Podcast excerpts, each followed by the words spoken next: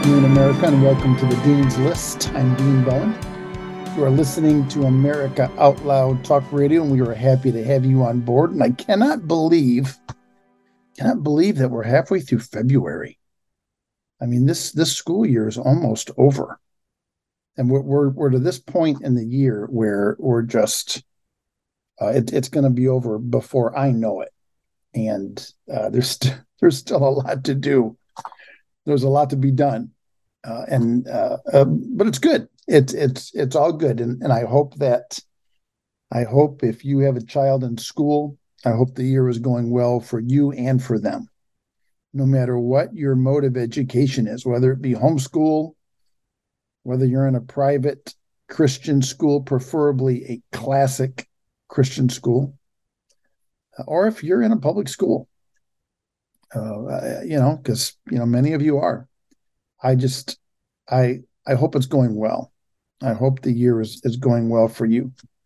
I, I got a magazine in the office the other day from the Association of Classical Christian Schools. I, I get all these classical magazines, these publications. I love them. I love to read through them. And this one is called The Classical Difference. It's one of my favorites. And the lead article in this winter issue is called Better is Better Than Old or New. Uh, and and uh, that's what I hope for you. I, I, I hope that better is better. I, I just I, I hope the education that you're receiving, that your children are receiving, is just better. I just hope it's better. Uh, and, and this article, he he refers to uh, the chronological snobbery, and you can come across that in, in classical educational circles. You know, sometimes it's it's the group that I refer to as the the tea and crumpets crowd. I am not a member of the tea and crumpets crowd. I don't necessarily subscribe to the chronological snobbery, which is to say, you need to use all the old books. Nothing, you know, just old, old, old. The dustier, the better. Don't get me wrong. I like a good old book. I like, I like the ancients. I do. I like them. But I don't want to use a book just because it's ancient. I want it to be better. You know, better is better. And it's better is better than old or new. I agree with this premise. You know, there are some you know newer books i guess some modern books that i enjoy that i think are are worthwhile uh, you know but if if i had my druthers i i would dive to the ancients i mean the oldest book that we can get our hands on it's got to be the bible doesn't it um, i mean you know i'm sure there's there's older writings but it, as a book as a text itself and, and you know some of the best learning is going to happen while you're reading the Bible. And it used to be a textbook in this country. And it's not anymore. And and you know, we definitely lament that. Uh, you know, so I'm not um, I'm not disparaging the old or the new, but I, I agree with him. Better is better. Uh, Mr. Bill Stutzman, he's a, a headmaster at a classical Christian school in Idaho and he's just written a, a good piece here. He, he says, when educational theorist and writer Albert J. Nock delivered a series of lectures at the University of Virginia in 1931, he still saw the progressive abandonment of a classical education as experimental. So, you know, this is this is the time right here. Classical education used to be what what was the the mainstay in schools all over the country, and the and the progressives uh, put on this full court press to to to get rid of it. And in 1931, Albert J. Nock is still, you know, referring to this progressive movement as experimental. Nock summarized the arguments of the new system along the lines of practical use. And here is a quote from Nock's Too much attention has been paid to the languages, literature, and history of classical antiquity, which were all of far less than doubtful value to the youth of 20th century America. The thing now was to introduce the sciences, living languages, and the useful arts, to make instruction vocational, to open all manner of opportunities for vocational study, and to induce youth into our institutions for pretty strictly vocational purposes. So, you know, this was the point of the, the progressives. Uh, you know, ancient language and literature and history, it's, you know, classical antiquity, it's of no use to our students. It's of no use to them. We need to supply them with vocational instruction. They need to learn how to go get a job. That's what that's that's the point. Go out there and get a job, kids. You know, go go work in a factory, get on an assembly line and go make some money and just, you know, obey the foreman, do what you're told. And in my discussion with uh, Alex Newman a couple of weeks ago, he he reiterated that this was the point uh, of the, the money that was backing Dewey.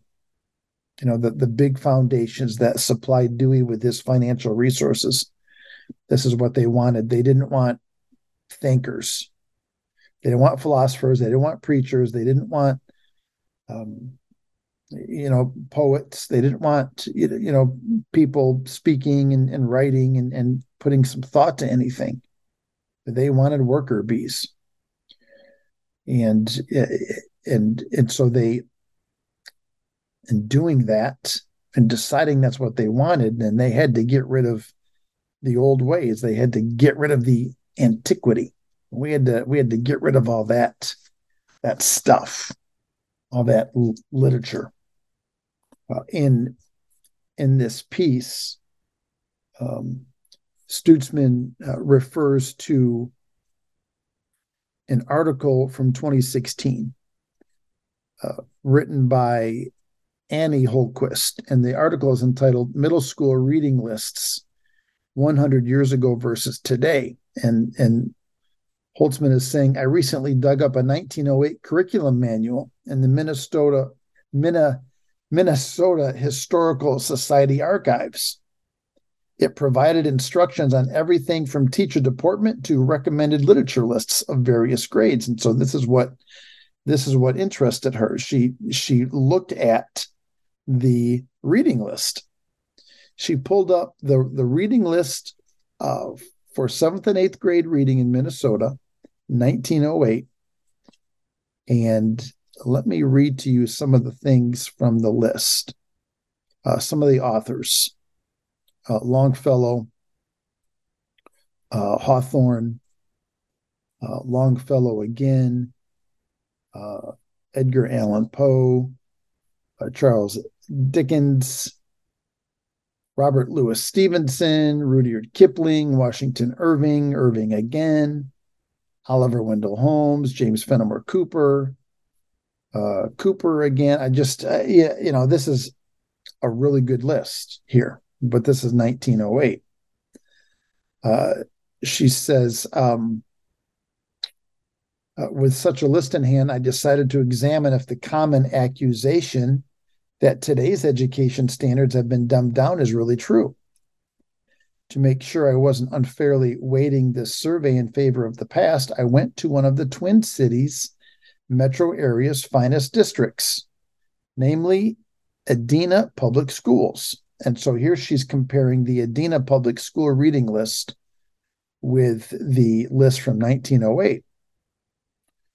Uh, she says, with again, with the few exceptions of a few textbook anthologies, the list below offers reading options for seventh and eighth grade students. And here it is um, Nothing But the Truth from Avi, A Step from Heaven An Na.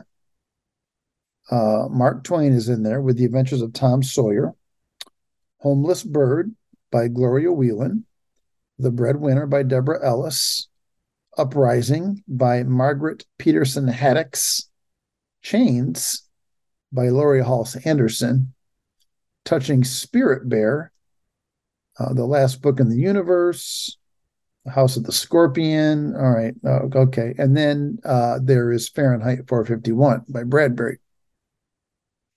She says, in examining these lists, I noticed three important differences between the reading content of the two eras. Number one, time period. Number two, thematic elements. And number three, reading level. Uh, so, in time period, she says one of the striking features of the Edina list is how recent the titles are. Many of the selections were published in the 21st century. In fact, only four of the selections are more than 20 years old. And this is probably the case, I would I would think, in most schools uh, that aren't considered classical schools. In the classical schools, we're we're pulling up an old, old reading list. She says, in comparison, over half of the titles on the first list were at least 20 years old in 1908, with many of them averaging between 50 to 100 years old. But she says older is not necessarily better. But the books on the first list from 1908 suggest that schools of the past were more, li- more likely to give their students time tested classic literature rather than books whose popularity may happen to be a passing fad. And that's a fantastic point. That's the point, one of the points of classical education is is it time tested and that's what we're after she's uh, in in his piece here bill stutzman who's who's referencing this this article um, he's he's talking about annie uh, holmquist and he says while the 1908 list is littered with what we would now consider classics from authors like longfellow hawthorne poe and dickens uh, Stevenson, Irving, Kipling, and Cooper. The 2016 list includes only one standout author from before the 20th century, Mark Twain, and two modern classics in Fahrenheit 451 and also the Diary, Diary of Anne Frank is on the uh, 2016 list. Um, yet, even the 1908 list lacks anything prior to the modern period or the mid 1700s for that matter. And then he poses this question Where did all the great books go? Where have they gone? That's a fantastic question. They have been they have been replaced with with what um, what we would now you know call today as just current authors. Back to the uh, back to this article that's comparing 1908 and 2016 uh, she says the second, you know, point that she's referencing between the two, the comparison is the thematic elements. She says a striking difference between the two book lists are the themes they explore. The first is full of historical references and settings which stretch from ancient Greece to the Middle Ages to the founding of America. Uh, the ancient Greek text would be Tanglewood Tales the text from the Middle Ages would be uh, Harold, last of the Saxon kings. And then the text regarding the founding of America is the courtship of Miles Standish. These are texts from the, the 1908 list. Through highly recognized authors such as Longfellow, Stevenson, Kipling, and Dickens, these titles introduce children to a vast array of themes crucial to understanding the foundations upon which America and Western civilization were built, and that's important. Understanding and you know grasping these themes of Western civilization is something that you know kids in schools today are losing and have lost. She says the Edina list, however, largely deals with modern history, particularly hitting on many current political and cultural themes, such as the Taliban and the breadwinner cloning, illegal immigrants, the drug war, from the House of the Scorpion, and deeply troubled youth. That's a theme. That's a theme that these kids are immersed in. And this is from the book Touching Spirit Bear. In terms of long standing classic authors, Mark Twain and Ray Bradbury are the only two who stand out. She says it's good for children to understand the world in which they live, but as with any area in life you can have too much of a good thing. A continual focus on modern literature narrows the lens through which children can view and interpret the world. Would it not be better to broaden their horizons and expose them to a balance of both old and new literature? And I would agree. I would agree, but can we start with the old? can we go with the old first? And then her third point is reading level, and this this is intriguing. Many of the books on the Edina list use fairly simple, understandable language and vocabulary familiar to the modern reader. And then she, you know, quotes a piece from the uh, a book from the current list, and then you know she compares it to uh, a quote from Longfellow, and and the the section from Longfellow is just well, here it is. This is from Evangeline. This is the forest primeval the murmuring pines and the hemlocks, bearded with moss and in garments green, indistinct in the twilight, stand like druids of eld with voices sad and prophetic, stand like harpers hoar with beards that rest on their bosoms, loud from its rocky caverns, the deep voiced neighboring ocean speaks in the accents disconsolate answers the wail of the forest. I mean, that's you know, kids today are going to read that and they're going to be like, "What? What? What's going on here? What? What did this guy just say?" You know, the the first example that she gives from a, a current text, which I did not read, it just uses simple words. You know, it's written in a casual sentence structure. Uh, but this text from uh, Longfellow that I that I did read uh, it you know it uses rich vocabulary. It, has got a complex you know writing structure. You know and so naturally you know kids are going to look at this and they're going to say what in the world is going on? I don't even understand it. But you know her comment is that's the point.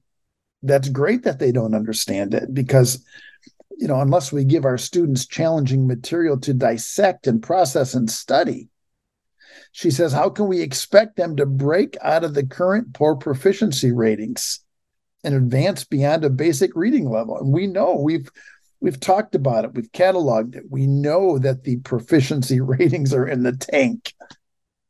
Uh, you know, two thirds of, of eighth graders in the country are not proficient. And that's a problem.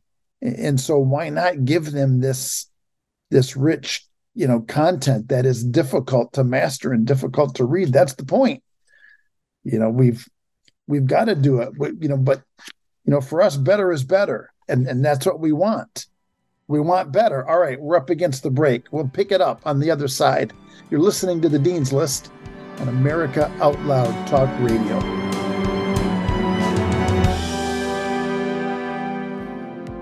Cardiovascular disease is the leading cause of death and disability. Today's high stress, on the go lifestyle makes it hard to stay heart healthy. Lifestyle changes like exercise and diet are critical, but you can also support your heart with concentrated nutrients.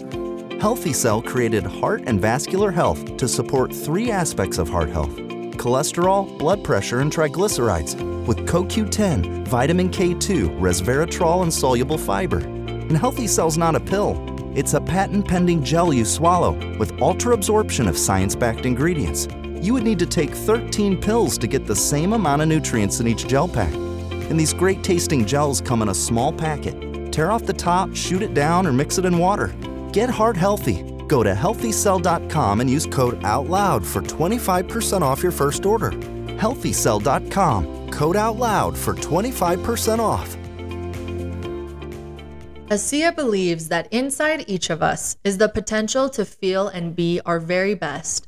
Our customers will tell you how our products have made a difference for them, from improving immune health, regulating hormone balance, supporting gut health, to soothing the skin, even reducing the appearance of wrinkles, fine lines, and cellulite, and providing targeted support for mind, mood, energy, and even our body's own production of collagen. Make our breakthrough products an essential step in becoming your best self and fulfilling your greatest potential. ASEA, we power potential.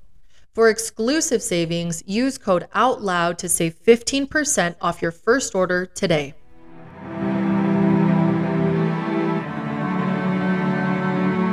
Welcome back to the Dean's List. I'm Dean Bowen. You are listening to America Out Loud Talk Radio. You can find us here Monday through Friday at the 2 p.m. Eastern time slot.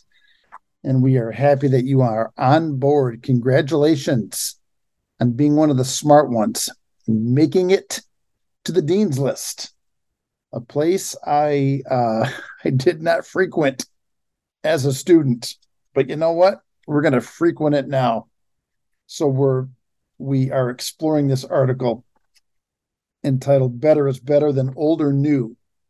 And this is in the winter 24 edition of the Classical Difference. This is a publication uh, produced by the Association of Classical Christian Schools.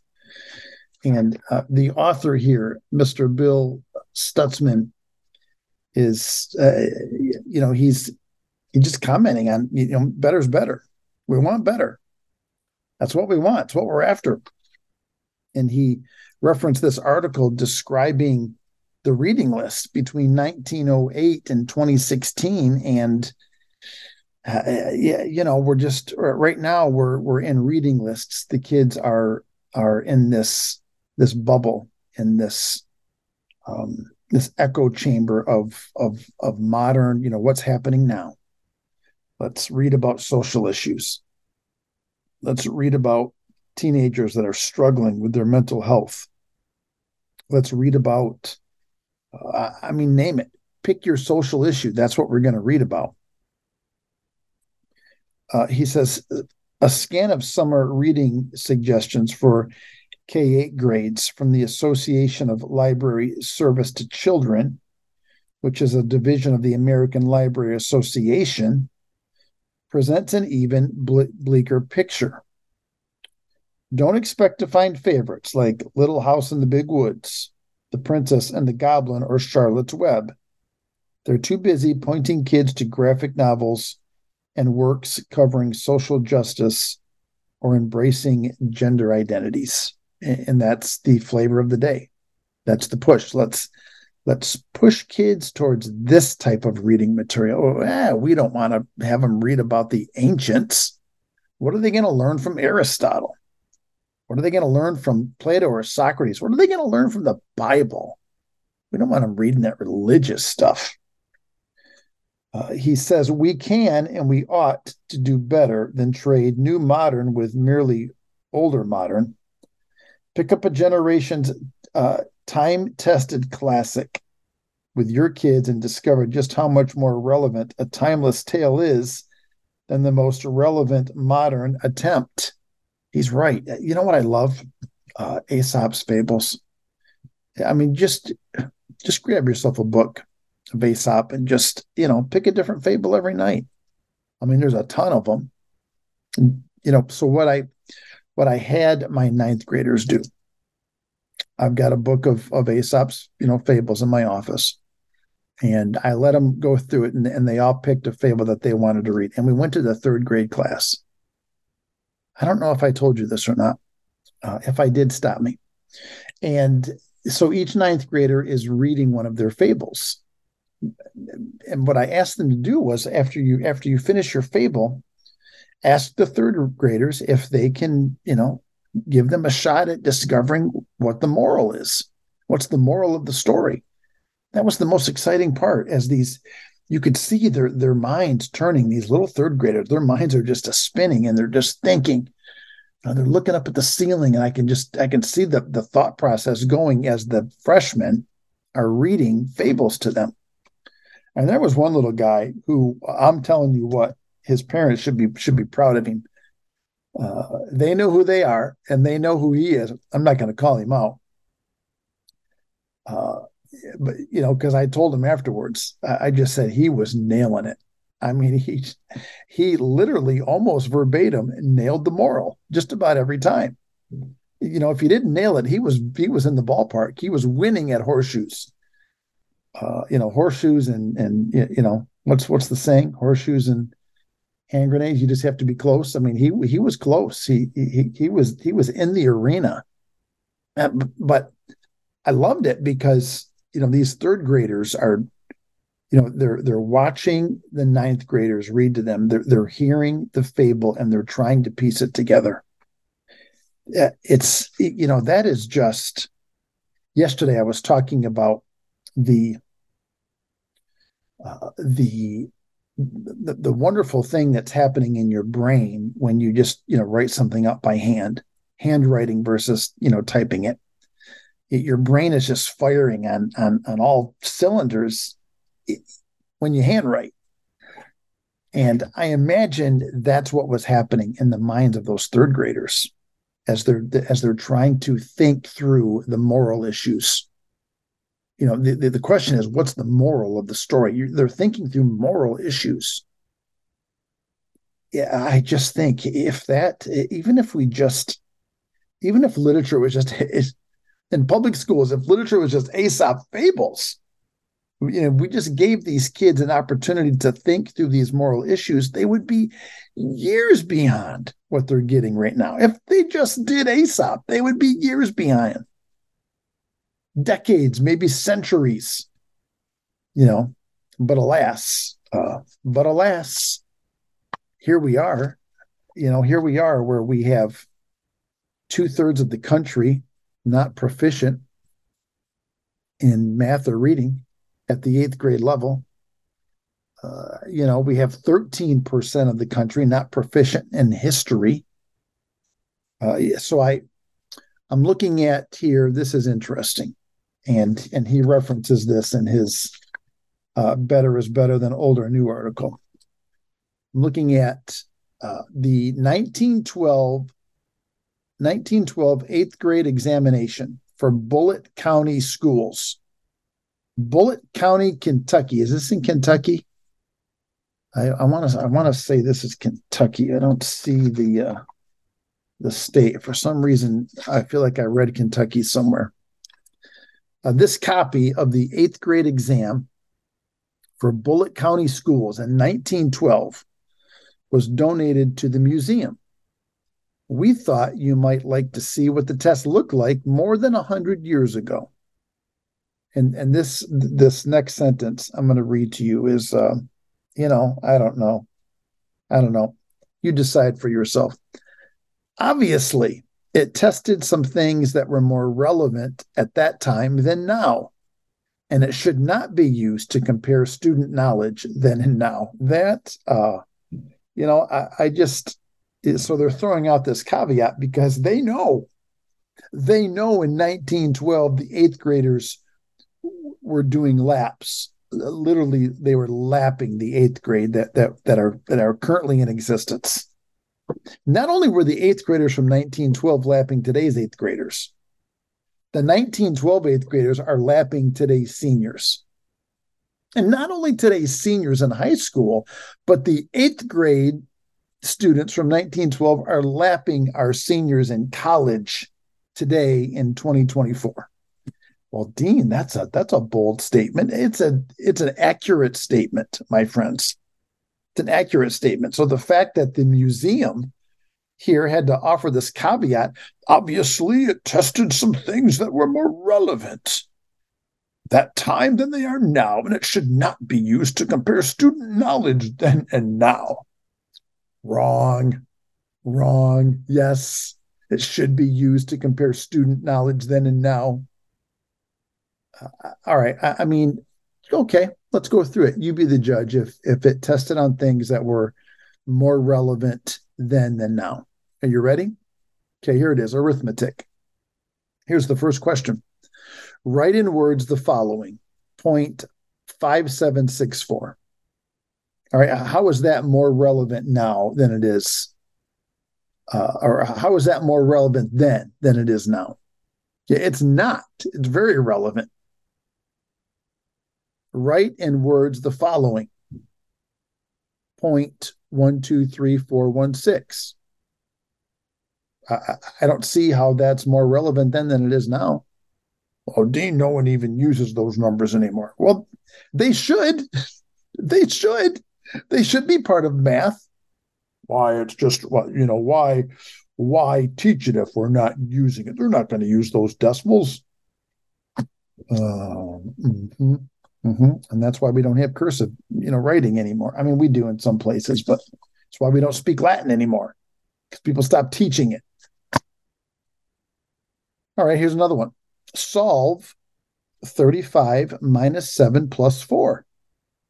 I, I, I don't, that's relevant. It's relevant now, just like it was in 1912. Okay, here's one. Here's one. A man bought a farm for $2,400 and sold it for $2,700. What percent did he gain? Is that not relevant today? Um, okay, here it is. Oh, okay, number seven. My fault. Okay, number seven isn't relevant today. And, and here it is. A school enrolled 120 pupils, and the number of boys was two thirds of the number of girls how many of each sex were enrolled? Clearly, that's not relevant today. Um, you know, this this question number seven uh, assumes that there are only two two sexes, and that clearly that's wrong. I mean, clearly. Give me a break. Okay, number eight. Here's another one. How long a rope is required to reach from the top of a building 40 feet high to the ground 30 feet from the base of the building? Seems relevant to me, kids. Definitely, uh, I mean, it's just as relevant now as it was then, except for number seven. I mean, I get, you know, how many of each sex were enrolled. I mean, that's, you know, there should have at least been 157, you know, sexes offered there. Okay, grammar. Here's some some grammar questions. How many parts of speech are there? Define each. I don't know. It seems pretty pretty relevant to me. Define proper noun. Define common noun. Name the properties of a noun. Oh, I'm sorry. Number three isn't relevant because number three says, What is a personal pronoun? Clearly, personal pronouns no longer matter. They don't, you don't need to know what they are. You don't need to define them. All you need to know is you're either a he, him, or a she, her, or you might even be a they, them. I mean, that's, you know, that's a possibility. I mean, so clearly, all right, number three isn't relevant. Number four, what properties have verbs? Oh, see, I mean, this is this is solid.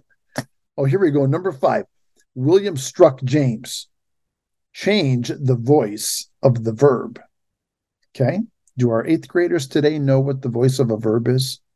You think they know the difference between active voice and, and passive voice? If you have an eighth grader, Right now, ask them, how do you decide if the voice is active or passive? And how dare you have a sentence in your in your test that says William struck James? Why, you're you're promoting violence in that school in 1912. That's not relevant. Oh, number seven. Clearly, number seven isn't relevant.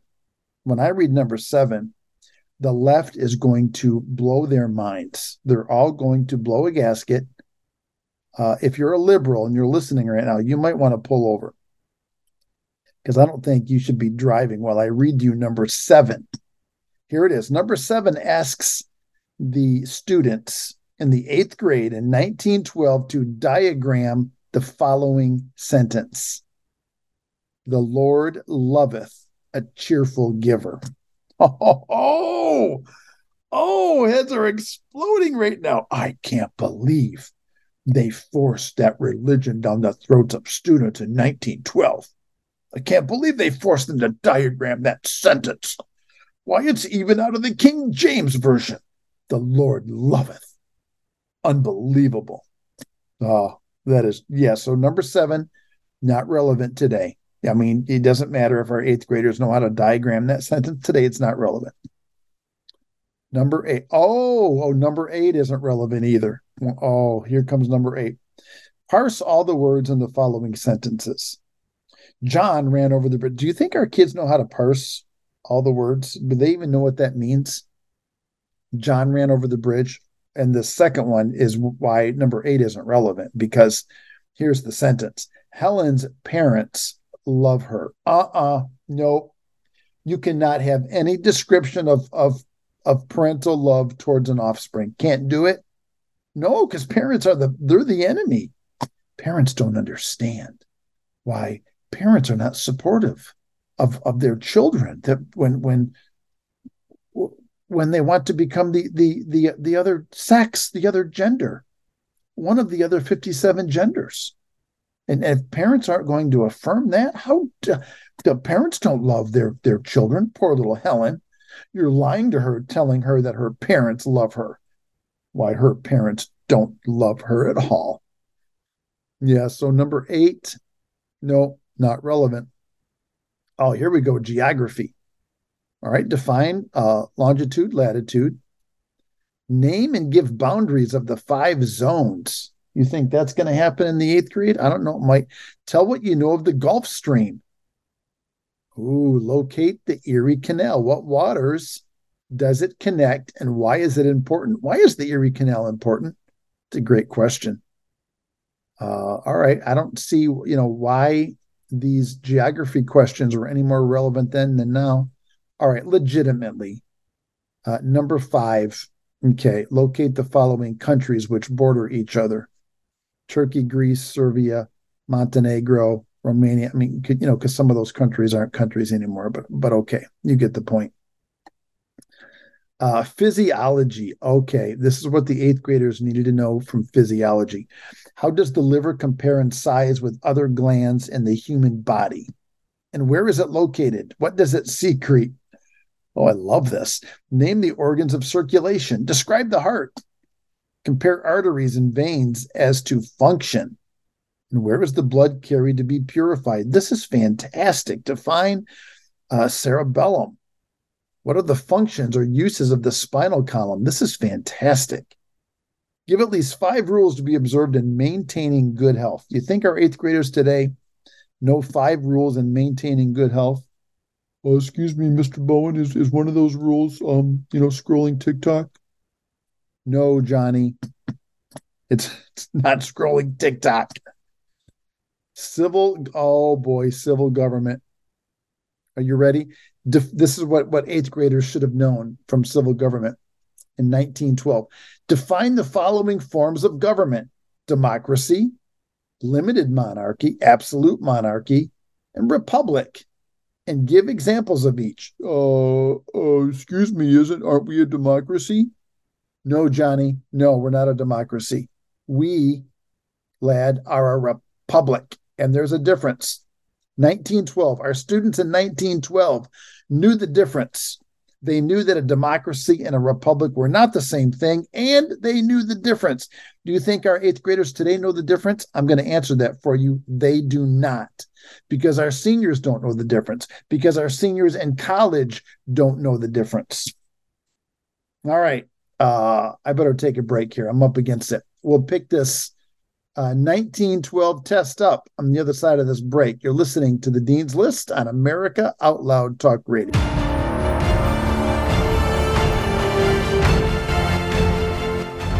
Many voices, one freedom, united in the First Amendment. Our goal is to herald the voice of genuine liberty at AmericaOutloud.news, a place where you'll find the naked truth expressed with a patriotic heart.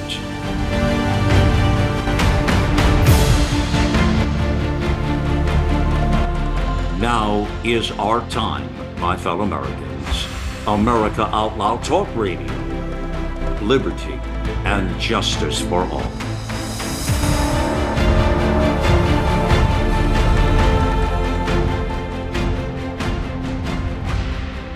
Millions of Americans are needlessly suffering from the long haul effects of the toxic spike protein. Dr. Peter McCullough and his team at the Wellness Company designed their spike support formula to counteract harmful spike protein from COVID 19 and vaccines so you can feel your best. Go to OutLoudCare.com today and use code OUTLOUD for 25% off your first order. Who's got time for a nasal invasion messing up your lifestyle? Crush those nasties before they become a problem. For a limited time, when you add the new Cofix RX throat spray to your order with the coupon code OUTLOUD, you'll receive 20% off the entire purchase. Go to AmericaOutloud.shop. That's AmericaOutloud.shop and use coupon code OUTLOUD. Use Cofix RX because it works. Welcome back to the Dean's List. I'm Dean Bowen. You are listening to America Out Loud Talk Radio.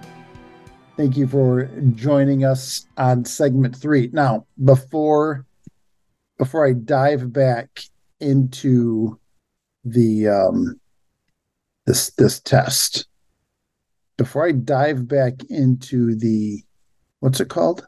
Yes, the eighth grade examination for Bullitt County Schools, November 1912.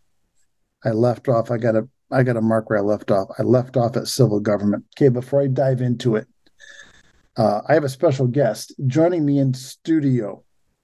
Joshua, the creator of of the bumper music. Welcome aboard.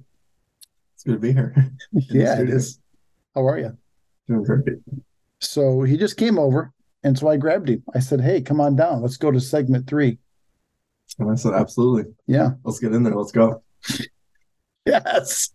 Let's get in there. Let's go. All right. So I'm going to I'm gonna I'm gonna verbally quiz you. All right. So again, this is an eighth grade test. Oh, you're quizzing me on the test. I'm gonna quiz you on the test. Oh, that's why you brought me down here. That's exactly I right. see. No, I'm not gonna quiz you, but but we're gonna comment on it. We're gonna have some fun. All right. So let me ask you this. Do you think today's eighth graders know the difference between a democracy and a republic? If you said no, that'd be the right answer. if they don't. No, go ahead. I feel like a few of them I know. Okay. I mean, that's fair. Your eighth graders. I feel like they're My eighth graders would your know. eighth graders would know. That's true. Public school eighth graders would know. Well, so this civil government test, they needed to define the following forms of government democracy, limited monarchy, absolute monarchy, and a republic. But then they had to give an example of each. I think I I think our students, I mean not mine personally, but I think public school students would struggle severely giving an example of a democracy and a republic. Yeah, for sure. Mhm. Okay, number two. Uh, I'm going to skip number two because, all right. Number three, name five county officers and the principal duties of each. I mean, that's that's a tough question. That's I mean I can't answer that. yeah, that's tough. Uh, name and define the three branches of government of the United States. You should know how do that. You should, but I don't know. Uh, I don't know that they do. I mean, obviously, you know, What year is this? 1912. Um, give three duties of the president. I mean, they would have to know the Constitution to know that. I don't know that, you know, eighth graders today are reading the Constitution. No. In the election of a president and vice president, how many electoral votes in each state are allowed?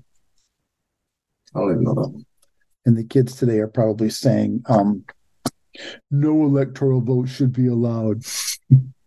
we should destroy the electoral college. All right, let's go on who to what's that Depends who wins. exactly? Um, you know, you're right. If the Democrat wins, then the electoral college is the best thing ever. Okay, here's history. Question number. Oh, oh, what I need to tell you is what everybody else here knows Mhm. and that is the the history this is from bullitt county. I think this is in kentucky. And and this was donated to the museum. Someone found it. But the museum offers this caveat and they say obviously referring to this 1912 test it tested some things that were more relevant at that time than now. And it should not be used to compare student knowledge then and now Yeah, seems like a cop out. yes. Oh, I mean everything. That's all pretty relevant. I mean, I don't know about the or the county question. I had no idea what that Well, I, officer. I don't know what that was. I mean, to be fair, I don't know what our county officers are. I mean, I know there's a, you know, commissioner. So, um, but I, but I bet if you and I were were students in 1912, we'd know. You would know this. Uh, how does the liver compare in size with other glands in the human body, and where is it located, and what does it secrete? I should know that. Spent multiple semesters on Yeah, that. you did. But that's um, college. That's college. Uh, you have to describe the Battle of Quebec in in 1912. So you'd you'd have to know your uh, Revolutionary War facts. You'd have to give the cause of the War of 1812 and name an important battle fought during the war. Didn't you see something? Uh, I don't know if it was Prager or one of these man on the street interviews where they they went out and asked people in New York uh, when was the uh, War of 1812 fought, Oh no. and they're just like, uh, I don't know. That's, that's the amount of people that were uh, fighting it. Uh huh. It's embarrassing. I decided that one day I would um, ask kids who we fought in the War of 1812, and a lot of them struggled. Really. Yeah. And then I guess You just your what grade did you ask? Uh, I- they were young. I don't know, sixth or seventh, and I was like, "All right, that's it. This is going to change." So you know, this is it. This is the. Uh, I mean, there's there's some good questions on this test, some some interesting questions, but I, I don't think I came across anything that that I would consider not relevant. Wait, I did. I need to read them to you. I've already read them to the audience. It was number seven on the grammar. You ready? This is not relevant Oh. Because they want you to diagram this sentence. The Lord loveth a cheerful giver. And I said it's not relevant because you can't talk about the Lord in public schools. yeah, that's facts. that would not be on a test. And then number eight, you had to parse out the words in this sentence. Helen's parents love her. And you can't talk about how much your parents love you in a public school because all the parents hate the kids. want to talk about what new gender they want to be. Exactly. And if the parents aren't in support, then uh, you know they're despicable human beings. I would argue that diagramming sentence isn't relevant, but that's just me after college. Uh, you know, you wouldn't be alone in in that argument. There's many people that would say they're not relevant. Do you think it did anything for you?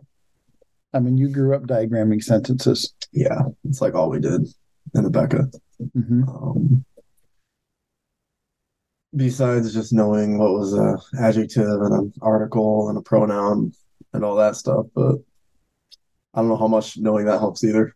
But So, not become an English major, so I mean, that's fair.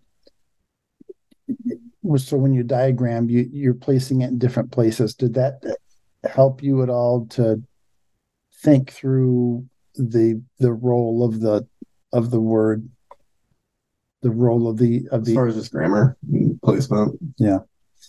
no, Okay, that's that's fair. I would just I would just write. hmm I don't think the diagramming helped me write any better, but maybe it was subconscious. We should we should do a informal poll, a non-scientific informal poll from students who have graduated. I can guarantee I know what the answer to that poll is going to be. What's it going to be? No, it did not help me.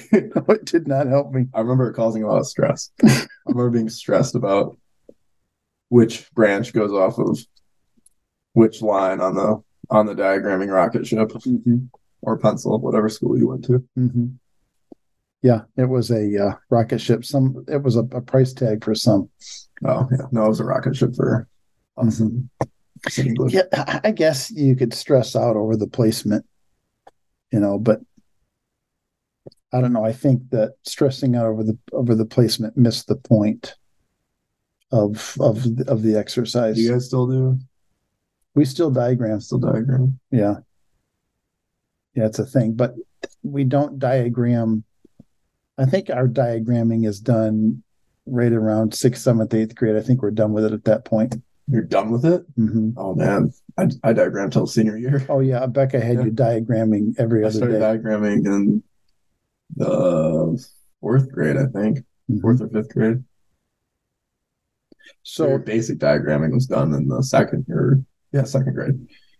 yeah, but you're right, Becca. They had you diagramming all the way to the end, but now we're whole life. right. But we're doing other things now in in the high school. You know, we're we're we're diving more into into other stuff. Moral and political philosophy. As you should. Aristotle. So yesterday I was talking about cursive writing, Mhm. and I I, I mentioned you writing Oh, in, yeah. writing in cursive in preschool. Yep. Do you still write in cursive? Yeah well, my print is terrible. I didn't learn how to print until, until I was in the eighth grade. I remember um, in the third grade, this was the first week the school was at the church, Mm-hmm. and we had to write something and then pass it to the person next to us. And I wrote up my sentence, and the person next to me was Dylan. So I passed the note to Dylan, and he looks at it and he's like, "What is what is this?" I was like, "Well, it's what we had to write." He's like, "Yeah, but what is this? What what did you just write?" he couldn't read it? He'd never seen cursive before, and because I started cursive in kindergarten, that's when they had to start in cursive. Like our Mm-hmm. our alphabet, you know, all the you have those postcards, Mm-hmm. and they're always above the whiteboard, and it's A and then B and then C. Mm-hmm. Our postcards were in cursive. Yeah. So the first thing I learned was cursive, and then I just I only used cursive, so I never learned to print. Everything I wrote was cursive. And Dylan, as a third grader, had not seen cursive yet. I hadn't even seen cursive, Holy cow, I didn't know that. and now I have still have beautiful cursive Yeah, you have very nice and handwriting, really bad print. and you have bad print. I used to mix capital and lowercase letters when I would print, Mm-hmm. just because it just wasn't ingrained in me how to Mhm. print. I was only doing cursive. I must have fallen down on the job. I didn't know that. Yeah, well, good. I guess I could have done a better job teaching how to print. It's okay. When I write letters, they look really nice. I bet. Yeah, you you you always did have nice cursive writing. So this article I was talking about out of Epoch Times was describing the um the the what's happening in your brain while you're you're handwriting on paper versus typing on a keyboard. And in your brain you're just firing all synapses while you're handwriting. So handwriting's better for you. Well, what does better mean? What does better mean? Yeah, like That's a good question. how's it better? like it connects you more to what you're writing, so you probably remember it better if you wrote it down Uh, versus typing. you know what? I, I guess better in that way. I don't know if you're going to remember it better. Better. The context of better was was what's happening in your brain. There's more connections firing in your brain while you're handwriting versus typing. Probably, yeah, that probably helps you remember better. It probably does. Matter of fact, I think the article did say that it helps you to remember better, and I didn't remember that, which means I should do more handwriting. Maybe I remember better if I read things. If I read it and then if I write it, that's what I did in high school. If I had to memorize something, I would write it down first, Mm-hmm. and then I would read it. We had to memorize, memorize the Declaration of Independence, and I wrote it down first because I knew that would like get into my brain, and then I I memorized it from what I copied. I wonder if it would, if you know, obviously, I, the study would say it, it makes a difference if you handwrite it versus type it Mhm. because there's more of a Yeah, I believe that. more of a connection happening. Did you have a nice Valentine's Day? It was great. I mean, you came over. I did come over. Got to see my dog. We had a candlelight dinner. Candlelit dinner. Should I tell my joke? Should I tell my joke? no, no. so I, I I saw this article, and so I called Cindy and I said, "All right," because Joshua and Elizabeth were over yesterday for Valentine's Day, or a couple days ago, and uh, I said, "We're gonna we should have a, a dinner by candlelight." Is it weird that the four of us had a dinner by candlelight? no. Good. I didn't think it was either. I mean, we also had our chandelier on, so That's it true. would have been weird if only the candles were on. Okay. So this article is family of six started eating dinner by candlelight. And here's what they noticed. Oh, this is why you wanted to do it. This is why I wanted to do it. Right. It's an article. After a trip to Norway, a missionary family of six took on a new tradition of eating dinner by candlelight and noticed some amazing changes. And they're they're homeschoolers too, which makes it even better. Homeschooling mom and native New Yorker. Probably making their own soap too. I don't know how to pronounce her first name. Cassie Coates. Cassie Coates. She's 33. She currently lives in Nashville, Tennessee. Uh, I'm I'm going to skip through all the uh, demographics. Uh, she says that uh, the family has lived all over the place uh, because of their missionary work. And they came face to face with a different take on family dinner time when they were in Norway. Uh, that's actually the first place we saw that people use candles a lot for dinner. She told the Epoch Times. We would go to dinner on these bases we would be at and there's candles on every single table. She said everyone was fine, calm. So then, about a month ago, my husband said, Let's try that. I think that'd be really calming and nice for our family. We started it, and it's been wonderful. We turn lights off, and it's calm, and the kids will all sit around the table and talk. They will sit longer because I feel all the distractions go away. She said, One thing my kids have always loved to do is go around the table and ask, what was your favorite part of the day? They'll all answer that, but I've noticed that since we started doing the candles, everyone will sit and ask me or my husband to come up with questions to go around the table. and it sounds like they just enjoy sitting there around it. Yeah, I mean, flame like light from light from flame is definitely more calming. It just puts you in the zone. It's like staring into a fire. It's like a campfire effect, yeah. isn't it? I used to do that when I would get home from work. When I was 19, mm-hmm. get home, get food, I'd light a candle, and I would eat it in my bedroom. that was great. Next to candlelight? Yep.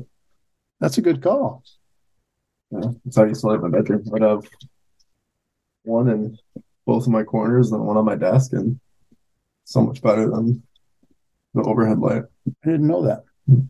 The things you learn on a podcast. I still do that. I have a two candles on my window ledge and I light those and hang out and read. I like the tradition. I think we're going to do it. If I can convince your mom to light candles every night. I don't think that'll be too hard to convince. No, as long as she has her natural candles.